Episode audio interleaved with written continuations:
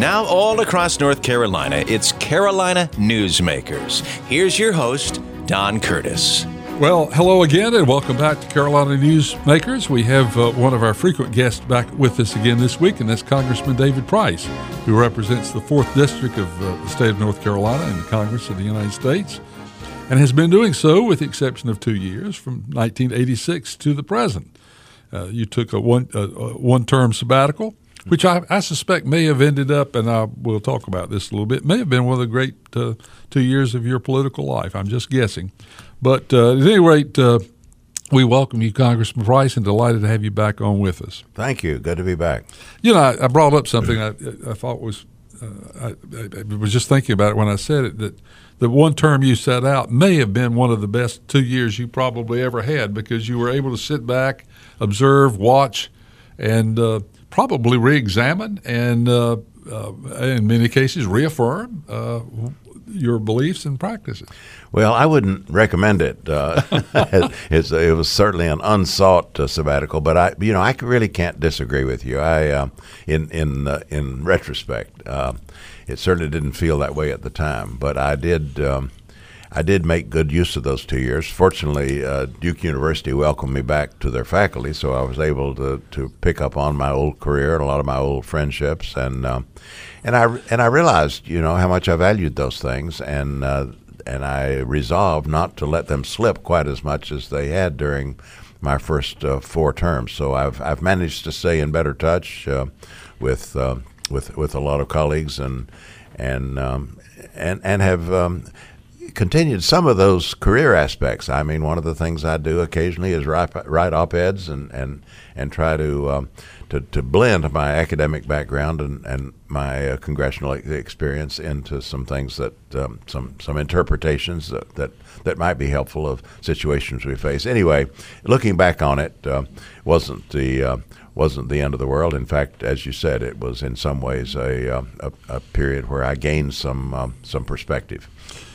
You know, I, I, have said this about some other issues, but uh, if you were to rewrite uh, the Constitution or the law on terms, what would you think is the probably the practical term for a congressman? Is it two years or would it be three or four? You know, for some reason or other, we always think everything has to be in even years. It doesn't have to be. But one of the things that sort of uh, bothered me about Congress is it seems like that most congressmen are constantly facing reelection, and that uh, puts a lot of pressure on you not only in serving but also uh, worrying about uh, getting reelected. Would you change the terms of congressmen to three years or four years? I think if I was starting over, if I and, and if I was king or whatever, yes, four years would probably be be better. But um, I don't I don't feel really strongly about that. You know the uh, the debate in the federal convention was not two years versus four years; it was two years versus one year. There there was a um, a pattern in the in the state assemblies or the colonial assemblies uh, of uh, of one year terms. People were elected at the general court, you know, every uh, every year, and and uh, there was a slogan in Massachusetts: uh, "Where annual elections end, tyranny begins."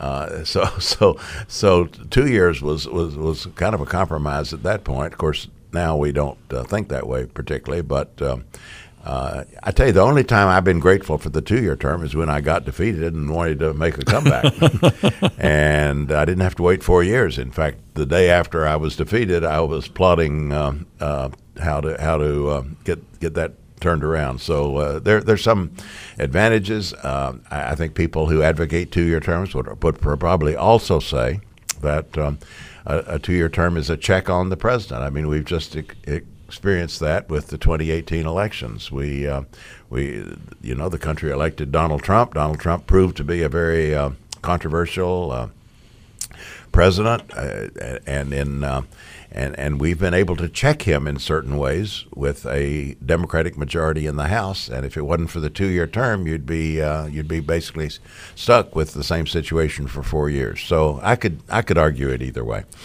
Now, a lot of people, and especially people who observe politics rather than government itself, uh, look at the one of the most fundamental changes we've ever seen is the influence of third-party money, uh, where third parties buy great amounts of political advertising and take particularly hard stands, it's usually in support of a candidate or at least a candidate's position. And in many cases, the candidate supposedly, uh, in all cases, the candidate's not supposed to have any input, but I suspect in most cases they have some input. Uh, how have you seen that change the way elections are run when we have all this third party money?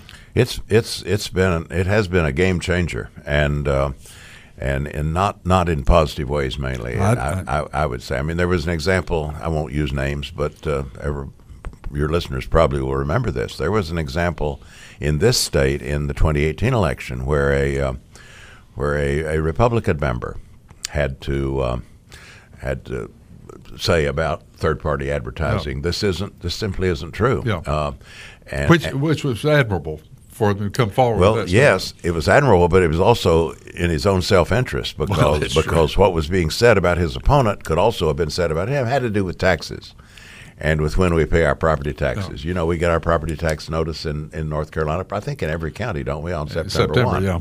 Okay, and then you have until January 6th or and something most people pay don't pay it. And, and, of course, so so to say someone who doesn't pay on September 1 is, uh, is, is late with their taxes is simply uh, highly misleading. Uh, and um, and so anyway, that was um, that was a, a, case where a candidate had lost control of his own message, and the thing his opponent was being charged with was something he could also be charged with. So he d- he did uh, deal with that.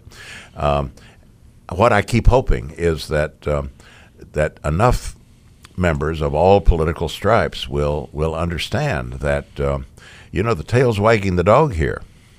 you know, candidates and even parties don't uh, don't necessarily control their own message or, or, or what the public is perceiving, and so um, I would like to see a couple of things. One, I think the super PACs or the independent expenditure groups, I think they should have to uh, stand by their ad just like we candidates have to stand by our ad. There needs to be an, an identification on screen who approved this message. Yeah. And that would be the, probably the top donors to the super PAC, number one. Number two, if you're going to call these groups independent, then they really should have to be independent. And I've introduced legislation to uh, so so that uh, it, it, should be an oxymoron, a contradiction in terms that you would have a candidate super PAC. No. No. No, a super PAC is is independent, and there need to be rules that enforce that independence. And so, uh, so they should they, they really should not have ties to candidates or or campaigns. Uh, you would think we could all agree on that, even if we don't agree with overturning the Citizens United Supreme Court decision, which made all this possible. But so far, it's hard to get bipartisan support for for campaign reform of any sort as a point of education for listeners, the media is in sort of a no man's land on this by law, if a candidate's voice is on the ad, and it can be in the disclaimer, uh, then the radio or TV station has no right to edit uh, the copy. In fact, has an obligation to run it as is. And that's probably okay because now, as you said, it's a stand by your ad. I mean, it's clearly identified. With the third party, uh, the broadcast station, uh, whether it's television or radio, has has the liability if the claims are so false that there is room for a legis- uh, for a, uh, an opponent to uh, take you, take you to court. And what uh, most people don't understand is how many times we send ads back again and again and again to third party groups and say we can't run that. We will not run that. And of course, the pop, bottom line is when they get finally to some kind of a position where you know it's still basically not right, but it's you can live with it. But uh, it really puts a lot of pressure on the uh, media to to uh, take a look at the copy, and it's still in many cases misleading, but it, it just can't well, be I, you, definitely wrong. Yeah, I mean that's that's better than no corrective at all. Exactly. but the uh, I, I, think the the basic uh, uh, imbalance in our system now, where where these independent groups have absolutely no limits, and the Supreme Court yep. has said that. Yep. I think it's, yep. it's a five four decision, a very controversial decision. I think there are ways to uh, fix that, but uh, but right now the the more modest patches that I talked about, I think, are the way to go. Namely, uh, a disclaimer, an improved disclaimer, so we know who the committee for all good things, who that really is, Yeah. and a, uh, a real enforcement of the rules that they have to be independent of campaigns. That would be a very positive step and would take, I suspect the copy coming in the first time would be a little bit less subject to being edited in the first place if that were the case. But that whole process of, of being elected, and of course, you know, interestingly enough, the uh, um, there are campaign laws and then there are FCC rules, and uh, the uh, cable systems are not under the FCC as far as their copy. And uh, so what you see on a cable channel may not necessarily be the same thing you see on a broadcast channel. Yeah, the the uh, and to say nothing of social media. I mean, I mean the Oh, the, oh, the yes. environment has has changed a, a great deal. Not just cable, but now uh, online uh, paid ads, Yeah. uh, robocalls, these aggravating robocalls. All of these things need to be identified as to who they're coming from, and. Uh, and I would, I would say, uh, much more closely uh, scrutinized in terms of, uh, of of the flow of money. What we're going to talk about, you mentioned robocalls. We're going to talk about them. I, I suspect you've gotten a, a considerable amount of mail about uh, robocalls, and there is some action coming forth, and I, I don't know whether it's enough, but uh, we'll talk about that a little bit later on. We also want to talk a great deal about uh, your role on the House Appropriations Committee, and now that you are uh, the ranking member of the uh, Transportation and House and Urban Development uh, Group, we want to talk about that. And uh, then we'll also get into foreign affairs, which you also have a keen interest and uh, great background and knowledge in that area as well. We'll get to all of that when we return with the next segment of Carolina Newsmakers. We'll take a break right now for this messages. When we get old, will you take care of me if I can't get around anymore? Of course. We'll find a way. Are you going to take care of me if I can't see anymore? I'll read to you every day. And if one of us gets Alzheimer's disease, what then? Call 1 800 437 2423 for a free booklet on caring for your loved ones from Alzheimer's Disease Research. 1 800 437 2423. I can help the next customer over here. Oh, thank you. Hi. Wow, that's a lot of books. Let's see. How to keep your child safe, child proofing your home, child proofing your yard, child proofing your in laws' home and yard. Well, I'm guessing you have a little one at home. Yeah. Well, it looks like you must take good care of her. Oh, thank you. Now let's see. Parents Guide to Safe Toys. That's a really good one. Parents Guide to Safe Foods. Parents Guide to Safe Safety Products. Parents Guide to Parenting Guides. Don't throw the baby out with the bathwater and other safety tips. Of all the things you can read about keeping your child safe, the most important is attached to the back of their car seat. Read the instruction manual and learn to use the latch system. It makes it easier to be sure your child's car seat is installed correctly. Parents Guide to Telling Other Parents How to Raise Their Kids. To learn more, go to safercar.gov. Anchor, tether, latch, the next generation of child safety. A message from the U.S. Department of Transportation and the Ad Council. We continue with Carolina Newsmakers. Here's Don Curtis. We're back with Congressman David Price, who represents the 4th District and has, uh, for let's say, I guess, 21 years. Is that right? 31. 31. Oh, I forgot, the to, ca- I forgot the to carry math. my one. Yeah. I'm thinking 21 didn't sound like enough, but 31. And uh, he has been a frequent guest on this program, and we always enjoy our conversations because he always brings great insight to uh, and background knowledge to things that uh, uh, we don't get to to see as much anymore because of the demise of the daily newspaper and the uh, uh, the change in how cable television, especially, covers news. Uh, let's talk a little bit about uh, foreign policy for a while because this is an area that you've always been interested in, and uh, I, I know this is not the uh, subcommittee that you are working with uh, as as its chairman, but uh, you have great insight. And you were talking about uh, Eastern Europe before Well- the program started. What's the situation there? How, where do we stand? What's what's going on? I have I have assumed a leadership role there, there too, as president or chairman of the uh, House Democracy Partnership, which is the bipartisan commission that we uh, began some 13 years ago to to work in strengthening parliaments. Uh, in, in emerging democracies, especially post-communist democracies, but but uh, but uh, countries worldwide that we work with, and uh, I also also now have a position on the uh, State Department and Foreign Operations Appropriations Subcommittee. So there's a, a, a little more direct input uh, for these foreign policy um, interests. Uh, well, Eastern Eastern Europe is um, very much um, considered by Russia to be its um, its sphere of influence. and they're struggling democracies there that have uh, have felt the the brunt of of, of that um, of, of that Russian influence. The uh, annexation of Crimea, the invasion of eastern Ukraine is the most uh, obvious example. But uh, our sister country, Moldova, North Carolina's sister country, Moldova, is um, is under constant pressure from uh, Russia, including a lot of uh, interference in, in elections. Armenia and uh, and and Georgia. these countries around the Black Sea were were countries that um, our uh, commission visited in the in the spring, and. Um, I I really draw inspiration from that work. You know, we don't we don't pretend that we've got all the answers or that our institution is perfect, but it certainly is uh, moving to see how uh, the rest of the world looks to to America as as a as a long standing um, experiment in, in, in, democratic governance.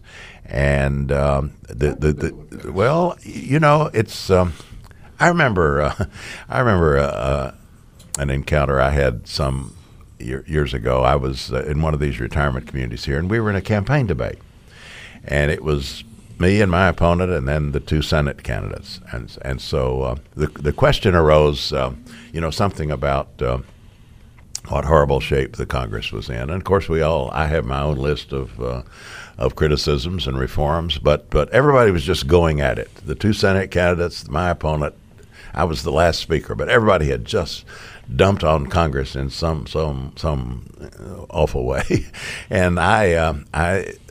I was tempted to uh, to say some critical things, but I didn't. I stopped. I said, "Look, I, I know a lot of what's been said here is true, this this this institution needs needs a lot of change.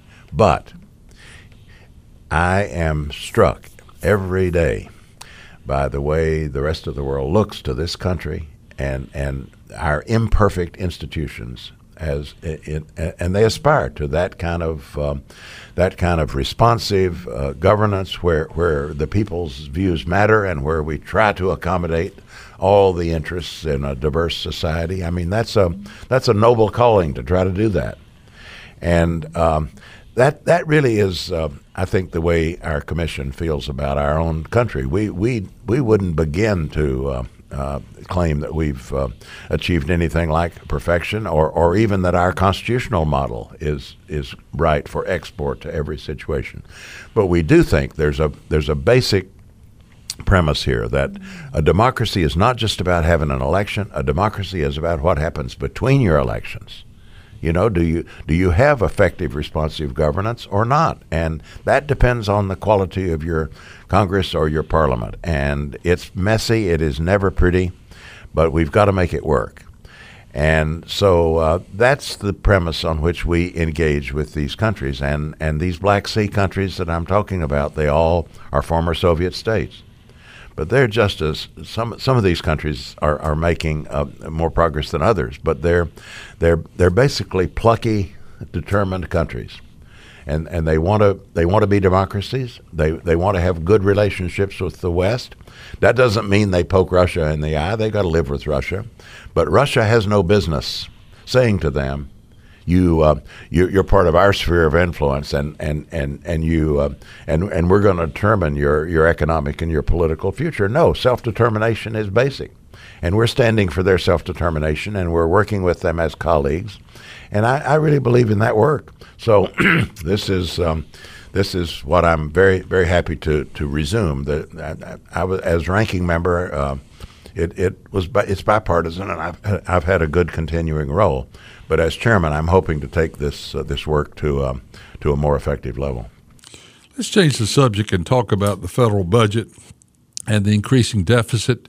Uh, one of the things that kind of worries me about the increasing deficit is the amount of the debt that is held by interest uh, in China. Uh, we owe China investors and so much it, it bothers me that they, uh, if they were to call this debt or dump it, how it would affect us. Uh, we are people always talking about the safety of our relations with China. China can't afford anything to happen bad to us because we owe them so much money. Or well, that's investors. The, yeah, that's the that's the positive side of this, I suppose, and maybe it's one reason you haven't heard the uh, the debt situation talked about more in the context of this current trade war, which is uh, which is pretty. Uh, pretty worrisome, and it's worried a lot of uh, worried a lot of our, our businesses and farmers and others in this country because the impact is very very real. But um, but you're, you're right. The uh, the extent to which uh, Chinese actors hold our debt uh, is um, it, do, it does give some leverage. It also gives some stake in in our country's uh, uh, solvency and success, though. So it's um, it, it, it, cuts cuts both ways. But uh, the uh, the overall situation of our country's indebtedness and the way that in uh, this these last two years with this um, this unpaid for tax cut, a trillion and a half dollars further in the hole. You know, bu- basically borrowing money to pay for a uh, a, a, tax cut that we really we really didn't need. I mean, the economy was re- recovering. Uh, this this of course gave a kind of sugar high to the economy, but uh, but it's dangerous because now now what's in our toolbox? Now, as we look at a real recession coming, and the need for uh, some counter-cyclical economic uh, policy, uh, we've done the tax cut. we've done the tax cut. We've um, and and uh, I, I just um, I, I, I worry that um, that that was um, that was an unwise move pushed by Donald Trump. Of course, it's his one legislative success, but I think it's left us in an exposed position. Well, you know, from time to time, it seems like we always get uh, two issues mixed into one there was a there is a significant difference between tax reform and tax cuts, but we seem to want to roll them into one issue yeah, and handle them at the same time. But we, they're really two different issues. I mean, you know, tax reform probably needs to constantly change because the economy changes, but tax cuts get rolled into that for some reason or another. No, there's a huge, huge confusion of those uh, issues, and some of it quite deliberate. Well, yeah, and, and to the public uh, in general, it sometimes rolls in and makes sense if it's one issue, but it, in fact, it's it's really not at all. And we have sort of the same issue with violence and gun control. I mean, you know, those are two different issues rolled into one. Guns are part of violence, but but it's not the only problem. Well, it is, but it is part, and and to uh, to, to take the uh, you know these uh, horrible mass shootings, to say nothing of the daily uh, carnage on the streets of uh, of our cities and so on, to take that and uh, and say, well, it is it is only a mental health uh, issue, and you know, by the way, we're not expanding Medicaid to cover mental health, but you know that th- th- there's plenty of um, plenty of reason to criticize that kind of viewpoint. I think we need to be honest about the the the, the um, proliferation of, of, of, weapons in this society and, and ask ourselves some hard questions about who who should be able to get hold of those weapons, what kind of weapons should be on the street, and, and what ones have no place on the street. And, and one would hope you could have a, a, a good set of uh, policies that would address those things. But that's uh, that's one of the hardest issues right now to to uh, to get to that uh, to, to, the, to, that rational kind of discussion. I want to spend a little bit more time on that in another segment. I want to get back to the tax issue. Uh, are there any? Is there any legislation that in, involves additional tax reform or tax cuts in this session of Congress? There are uh, there are proposals uh, that have been introduced by, by, by, various members that deal with um, various aspects of this. Uh, there's there's always talk about uh, the payroll tax. I mean, and President Trump has uh, all, of, all of a sudden said he may just slash the payroll tax, I, and, and then he backed off from that for, for, for very good reason. When, when you talk about the long term future of um, Social Security, then you need to think about uh, the, the payroll tax and adjusting how, how that's um, how the Social Security tax is, is, is collected. So there are proposals that have to do with that, which address long term fiscal uh, solvency of, uh, of our retirement programs. Uh, and then there are always proposals about uh, you know tax breaks for uh, for specific activity. I met I met yesterday with uh, a, a, group of nonprofit leaders from uh, from the Triangle, and uh, they they got nickel and dime a little bit by this uh, by this tax reform. There it was mainly a, a huge cut in taxes for uh, for the, for the wealthiest people in this country, but they did enact some provisions that I think were pretty uh, pretty ill advised on on nonprofits where they have to tax uh, some of their uh, parking benefits, uh, you know, just little little things little that things, they may furnish their employees, and they spend more time with they spend more time on tax consultants telling them what they got to do than they do on the actual tax. And and so and there's legislation which I'm trying to help with that would uh, would change that. So so but the the bottom line is no major tax bills in in in in sight right now. I think uh, the uh, at, at some point, some of these smaller measures may be assembled. Uh, but uh, always that's hard because uh, you, you unless unless you just say deficits don't matter, which sometimes people say, but I'm not ready to say that, and I think I think we we need to figure out if we're going to do another package of tax breaks, how are we going to pay for them? Congressman David Price is our guest, and we'll be back with another segment of Carolina Newsmakers right after these messages. Suze Orman here with a message from the FDIC.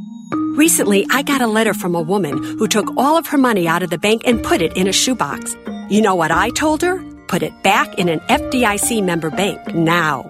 If you stay within coverage limits, you can't lose a penny.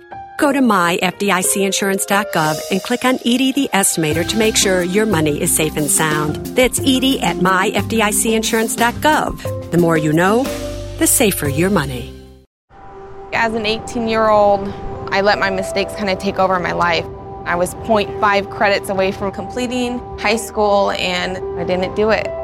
10 years later, at age 28, Jackie finished her high school diploma. When I found out that I was pregnant, I know that I had to do something for myself if I wanted to make her a better person and provide a better life for her. My family never stopped pushing for me to be better because they knew what I could become and who I could become as a person. My support team is amazing. The educational director, my sister, and even my seven year old daughter has just been more than the support that I could ask for. I've been given an opportunity, and I'm just thankful for it.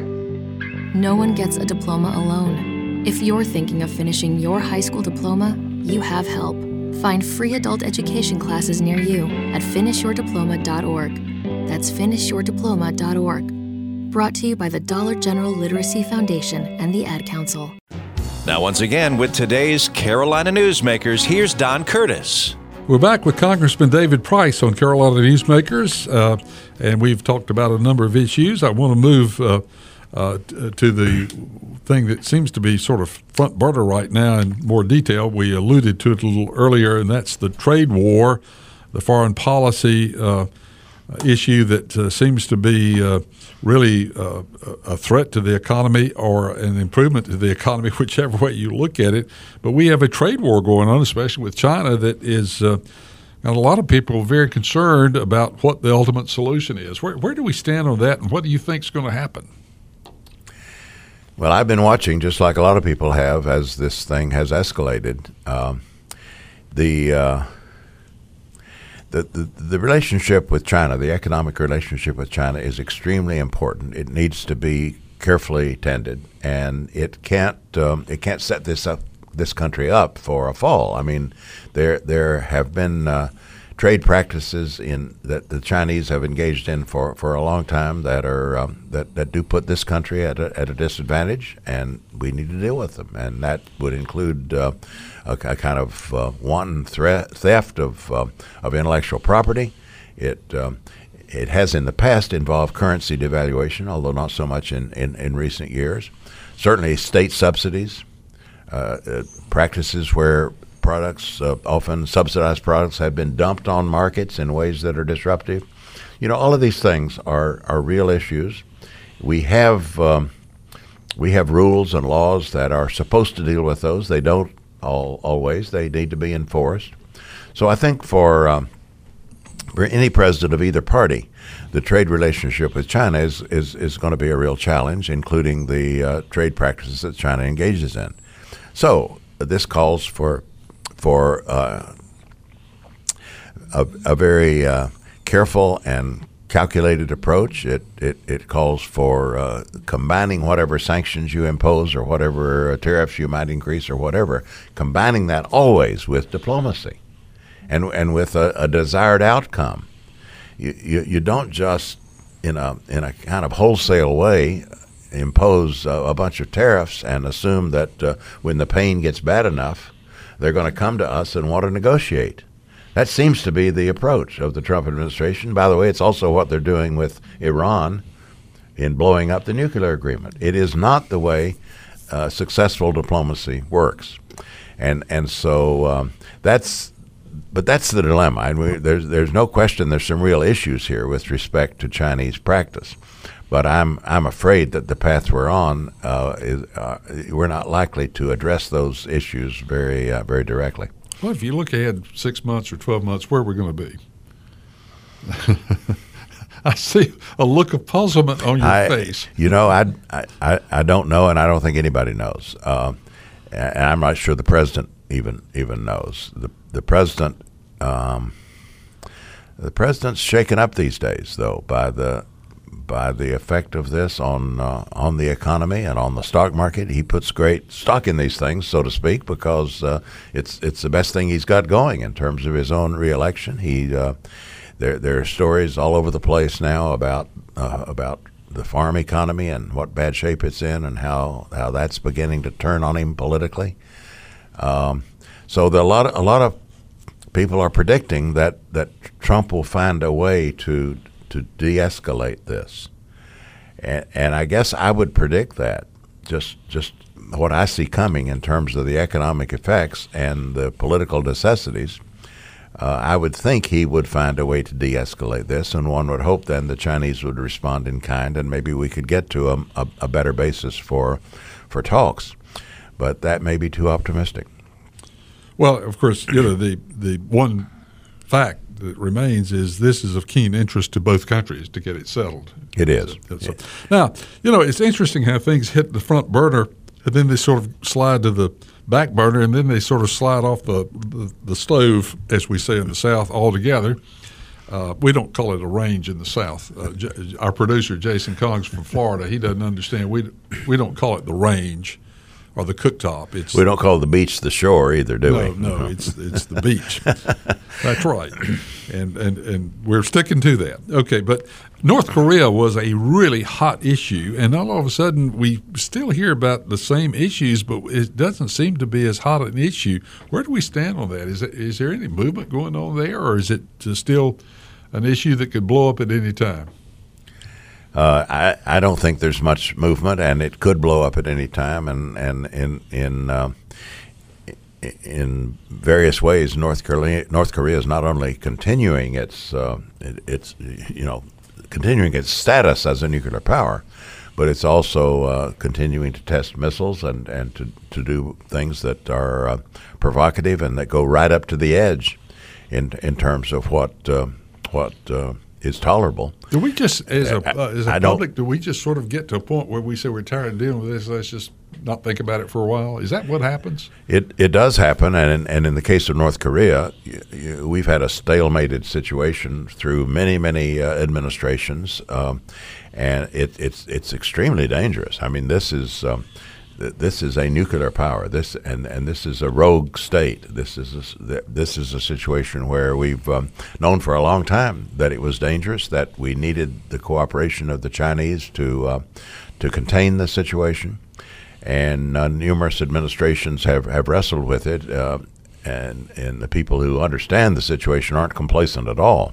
Now Donald Trump came in and said he's going to change that, and he he's going to change it on the basis of personal diplomacy I don't think uh, anybody thinks that has uh, has worked, and and in, in fact, it has some real dangers. And you just wonder what he's talking about when he seems to have this uh, infatuation with uh, with the North Korean uh, dictator. Even now says his wife is uh, is fond of him, and she's never met him. That was the latest little wrinkle. But but I I think the, the the, the situation is. Um, is essentially where where it's been for uh, for for decades, really, and um, it's just going to have to be managed.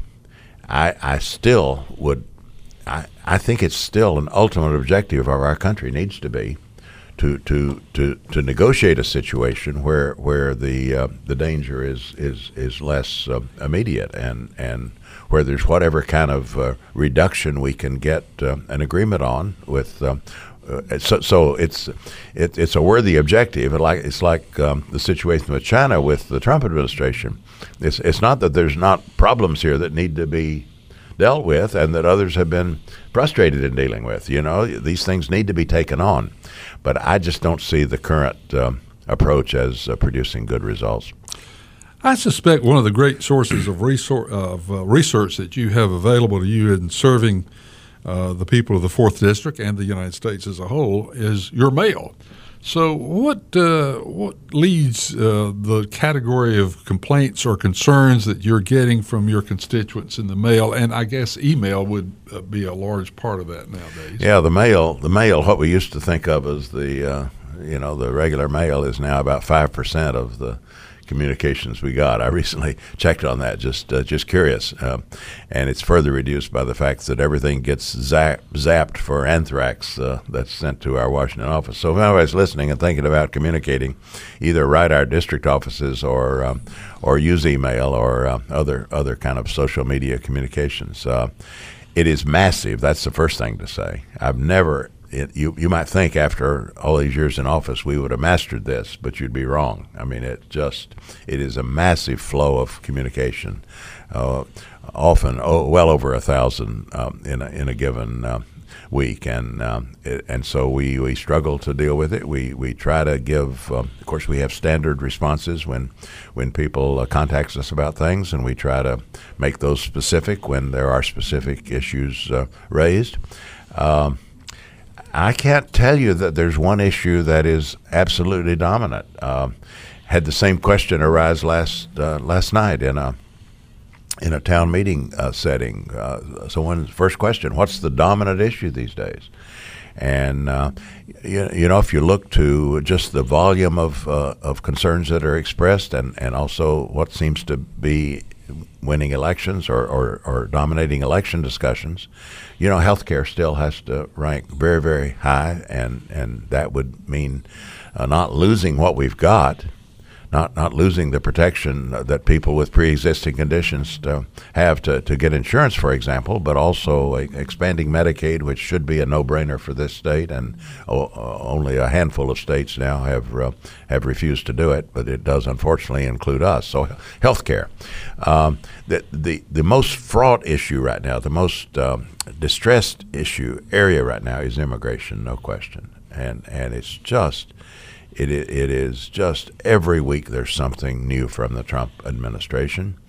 Um, you can't have asylum anymore if you have a claim of domestic or gang violence, uh, for example, or or if you if you seek uh, if you get on food stamps or, or seek get on Medicaid uh, and you're you're legal and you're trying to you're trying to get a green card, you're trying to get um, naturalized, uh, that's going to count against you. Uh, these these um, immigration raids, uh, just seemingly random, and on and on and on. Uh, it it is a it is a very uh, distressing, upsetting area of policy for so many people in our community. And we hear about it. You better believe we hear about it. We not just letters, people who are concerned, but but cases, just agonizing cases where where in past administrations, Republican and Democratic, we were able to get some consideration and this administration is like a stone wall. So, so we could go on, but yep. but certainly healthcare, immigration, those are those are big ones At right top now. Top of the list. Yeah. Well, we've got one final segment to to come up here on uh, this edition of Carolina Newsmakers, and in the next segment, we're going to talk about uh, what's at the top of your list and what's uh, likely to happen in the next 30 days or so. And we'll do that when we return with Congressman David Price here on Carolina Newsmakers. You've got your shades on, do you? So cool, so hip, so sheltered by frames of UV protection to show the world you are a force. But did you also know by wearing sunglasses you're doing your eyes a favor? That's right, sunglasses help avoid overexposure to the sun, which can produce red eyes, a feeling of grittiness, even excessive tearing. But you, oh master of the incognito, are taking care of your eyes without even knowing it. For more easy ways to keep keeping your eyes healthy, see your optometrist or visit AOA.org. My memory is shot. My legs feel like lead. Every muscle in my body is screaming. So why does everyone think the problem is in my head? Chronic fatigue syndrome can be as isolating as it is debilitating, especially when those around you don't understand what you're going through. If you're experiencing extreme exhaustion coupled with difficulty sleeping and concentrating, body pain, and flu like symptoms, you could have chronic fatigue syndrome. But you're not alone. More than 4 million Americans suffer from CFS, and most of them don't even know they have it. Log on to www.cdc.gov/cfs for the latest research and guidance on diagnosis and management. That's www.cdc.gov/cfs. Get informed. Get diagnosed. Get help. A public service announcement from the U.S. Department of Health and Human Services, Centers for Disease Control and Prevention. Carolina Newsmakers continues, and once again, here's Don Curtis. We're back on Carolina Newsmakers. This is our final segment. We'd like to remind you that uh, many of you hear a half hour version of this program. There are two more segments that you miss. If you'd like to hear those segments, especially with Congressman David Price, you can go online to carolinanewsmakers.com and hear those two segments. Or if you'd like to hear a repeat of the broadcast or share it with a friend, you can do the same thing. carolinanewsmakers.com is our website. Congressman David Price, uh, and we counted up the years. It's 31, not uh, or is it 29 or 30? 30, 31, 31. 31. There was a two-year hiatus in there, but uh, uh, we're, we're, getting up there. Yep.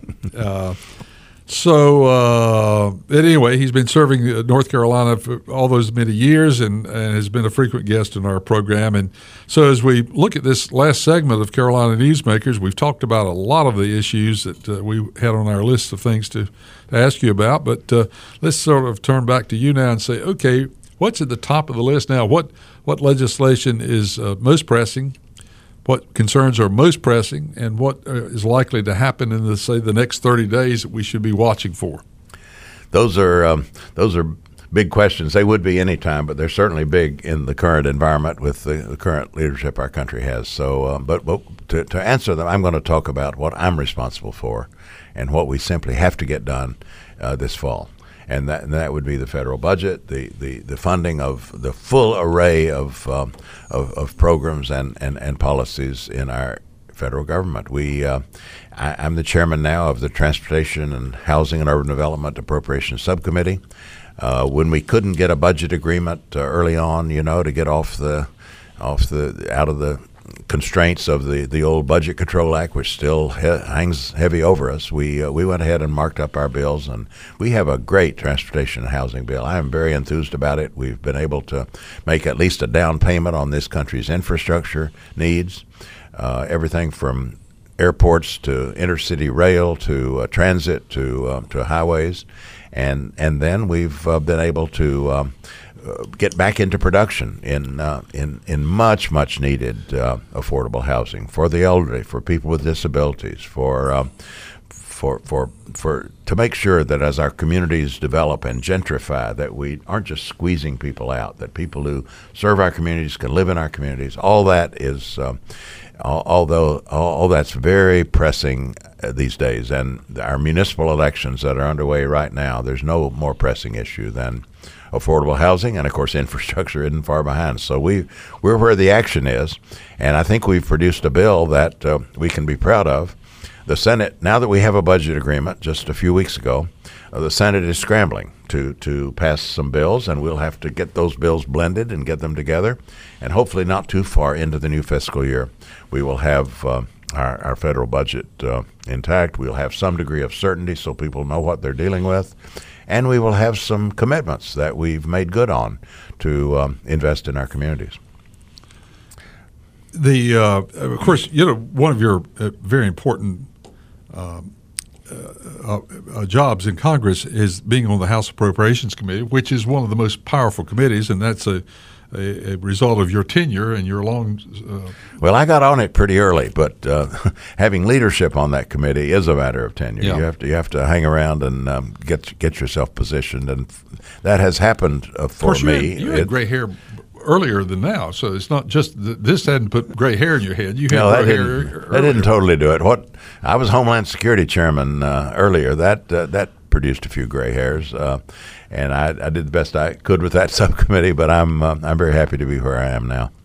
Uh, I, I, there's one issue I wanted to ask you about. This is uh, sort of interesting, and uh, it's it's bothered me that we are allowing states to have these tax incentives to recruit industry, and so it pits state against state, and the winner is I'm not sure who the winner is, but basically. Uh, the thing that's always bothered me about tax incentives is the fact that you're penalizing the taxpayer who's been paying taxes for years. Let's say you make gadgets, and here comes another gadget ma- manufacturer, and the state gives them great benefits to locate and create jobs. Now, we're all in favor of jobs, but what this does is it puts state against state. It would appear to me that this would be Congress's job to say, wait a minute, tax incentives are out, period. Stop. Well, if I was king, there that's another one of those things that um, w- would would be desirable, or at least to put some boundaries around this practice. But good luck with that. I mean, it is uh, it, it, that's a very tall order, and not just states, but cities, municipalities, counties. You, you know, this this is a, a game that everyone plays, and. Uh, and and no one no one totally wins. I mean, you're you're right, of course, about the, the burden on taxpayers, Yeah. and the. Uh, I mean, job creation's fine. I mean, that, that's, that's, that's, wonderful. That's good. Um, but I, uh, I, I say this about I, I don't know. You've had a, a lot of experience with, with recruiting industries and businesses, and, and I and I have too over the years. And uh, these these things are important, uh, and occasionally they produce uh, big winners and big disappointments. Okay, but um, my when when I talk to leaders who have uh, located their businesses, large and small, in this area, you know that's not the first thing they mention.